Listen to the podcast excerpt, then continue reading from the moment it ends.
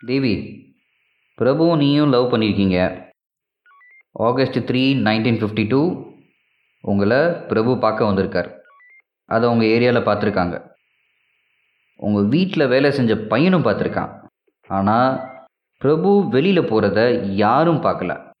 எங்கே போனான் first nineteen fifty one இப்போ தான் அவனை ஃபஸ்ட் டைம் பார்த்தேன். நான் வேலை செய்கிற என்ஜிஓலேருந்து அவன் பிஸ்னஸ் வச்சுருக்கிற பென் ஷாப்க்கு போகணும். ஸ்பான்சர்ஷிப் வாங்க. அப்புறம் அடிக்கடி சந்திக்க ஆரம்பித்தான் அதில் எனக்கு அவன் மேலே காதல் இருந்துச்சு. நானும் அதை சொன்னேன்.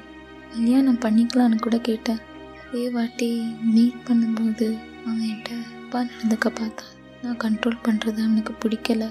ஒரு நாள் இது வரைக்கும் இரநூறு பொண்ணுங்களோட இருந்திருக்கேன். நீ என்னடி? இப்படி இப்படின்னு பேசிட்டு போயிட்டான். அப்புறம் நான் விசாரித்து கேட்கும்போது தான் அவனுக்கு கல்யாணம் ஆகி மூணு குழந்தைங்க இருக்குன்னு தெரிஞ்சிச்சு.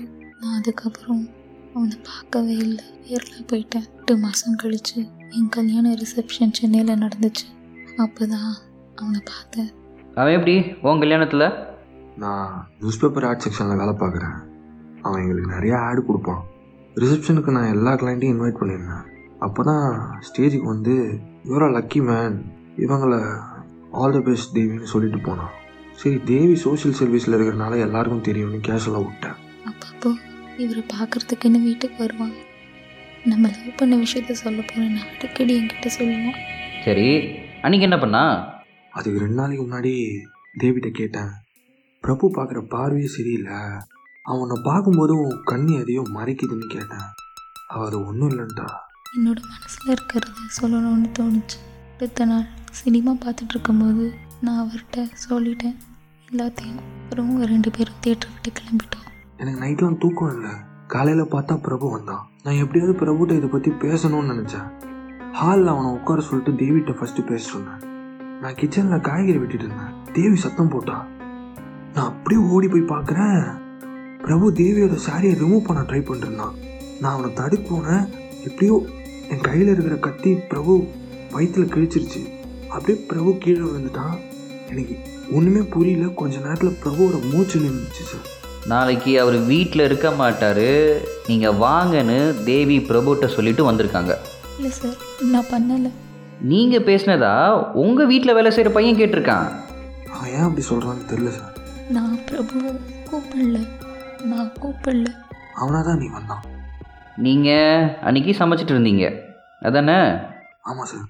ஓ மலைப்புறம் கத்தி வச்சு தான் காய்கறி வெட்டுவீங்களா? ஆமாம் சார் என்னடா? எப்படி தெரியுது என்ன பார்த்தா? நீ அன்னைக்கு காலையில் மார்க்கெட்டில் போய் மலைப்புறம் கத்தி வாங்கியிருக்க. அன்னைக்கு நீ மட்டும்தான் அந்த கடையில் வாங்கியிருக்க. அதுவும் கடை திறக்கிறதுக்கு முன்னாடியே போய் நின்றுருக்க. கடைக்காரனுக்கு அதனால உன்னை நல்ல ஞாபகம் இருக்குது சார் அது அண்ணி சார் நான் காய்கறி வெட்ட தான் வாங்கினேன். அது என்ன கத்தின்னு தெரியல சார் ஆ மட்டன் ஸ்டால் போயிருக்கியா?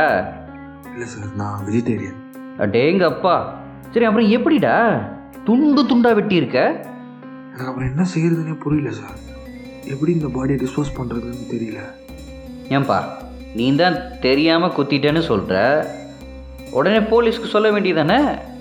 அதான் போலீஸ்கிட்ட சொன்னால் நம்ப மாட்டாங்கன்னு. ஓ இப்போ மட்டும் நம்பிட்டோமா?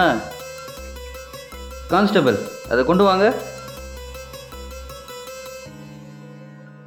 இது தேவியோட சாரி நீ பார்க்கில் தூக்கி போட்டிருக்க. அதான் அந்த வாட்ச்மேன் அவன் ஒய்ஃப்ட்ட கொடுத்துருக்கான். பிரபுவோட பிளட் ஸ்டைன்ஸ் இருந்துச்சு. நீ பொய் சொல்லுவ. ஃபோரன்சிக் டீம் எனக்கிட்ட பொய் சொல்லணும்னு ஒன்றுமே இல்லை. சரி அடுத்து என்ன பொய் சொல்லணும்னு யோசிச்சு வை. நான் வரேன்.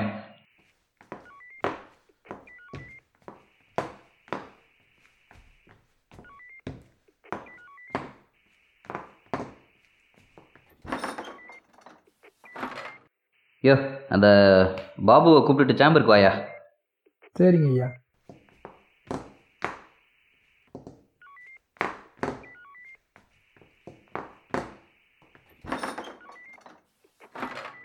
உள்ள வாப்பா. ஐயா கேட்குறதுக்கு ஒழுங்காக பதில் சொல்லணும். உட்காரு பாபு. இல்லை இருக்கட்டும் சார் உட்காருப்பா. கான்ஸ்டபிள் டீ சொல்லியிருக்கியா வந்துட்டு இருக்கியா? பாபு தேவியை பிரபு ஏன் கூப்பிட போனாங்க? சார் அதை அன்னைக்கு சொன்னதை கேட்டேன் சார். உனக்கு எத்தனை நாளாக தேவியை தெரியும்? ரெண்டு வருஷம் அவங்க வீட்டில் தான் வேலை பார்க்குறேன். சரிப்பா நீ சொல்கிறத வச்சு தான் தேவி அக்காவை காப்பாற்ற முடியும். உனக்கு அவங்கள காப்பாற்றணுமா ஆமாம் சார். அப்போ சொல்லு. பிரபா நாங்கள் எப்படியாவது வீட்டுக்கு கூட்டுவான்னு எஸ்ஆர்எமேட்டா பேசிகிட்டு இருந்தாரு. தேவி அக்காவும் முடியாதுன்னே சொல்லிட்டு இருந்தாங்க. ஆனால் எஸ்ஆர்எமேட்டா நமக்கு வேறு வழி இல்லை. கூப்பிட்டு வரதா இருந்தாவா? இல்லை பிரபாவோடயே போயிருன்னு சொல்லிட்டு இருந்தாரு அக்காவும் அழுதுகிட்டே கூட்டிகிட்டு வரேன்னு சொன்னாங்க. அடுத்த நாள் எனக்கு ஒரு ரூபா கொடுத்து மெட்ராஸை சுற்றி பார்த்துட்டு வான்னு சொன்னாங்க. நான் கீழே வந்துட்டு இருந்தேன். அப்போ தான் நான் பிரபா நான் பார்த்தேன். அவர் எனக்கு காசு கொடுத்தாரு. அப்புறம் நான் ஃப்ரெண்டோட சைனா ரைஸ் சாப்பிட போயிட்டேன். இப்போ சொன்னதை கோர்ட்டில் வந்து சொல்லணும். நீ சொன்னாதான் அக்காவை காப்பாற்ற முடியும். சரி சார் சரி நீ கிளம்பு.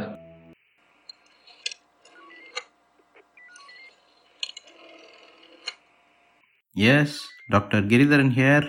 Sir Ratnam here accused denied all our statements தேவியை பிரபுட்டிருந்து காப்பாற்ற எஸ்ஆர் மேனன் தடுக்கும்போது வயிற்றில் கத்தி போயிருச்சுன்னு சொல்கிறான் but it's a plan murder we've got all the material evidence plus அந்த பையனோட ஸ்டேட்மெண்ட் வச்சு சப்ஸ்டான்ஷியேட் பண்ண முடியுமா sir That's fair enough. And நான் ரெண்டு டம்மி ரெடி பண்ணிக்கிறேன். பிளாஸ்டர் ஆஃப் பாரிஸில் ஸோ மர்டர்னு ப்ரூவ் பண்ணிடலாம். ஓகே சார் ஆ. தேவிட்ட பேசிட்டிங்களா அதை? இட் will add வேல்யூ இல்லை டாக்டர் நான் ஒரு லேடி இன்ஸ்பெக்டர் வச்சு பேச சொல்கிறேன் ட்ரையலில் மீட் பண்ணுவோம். Yes sir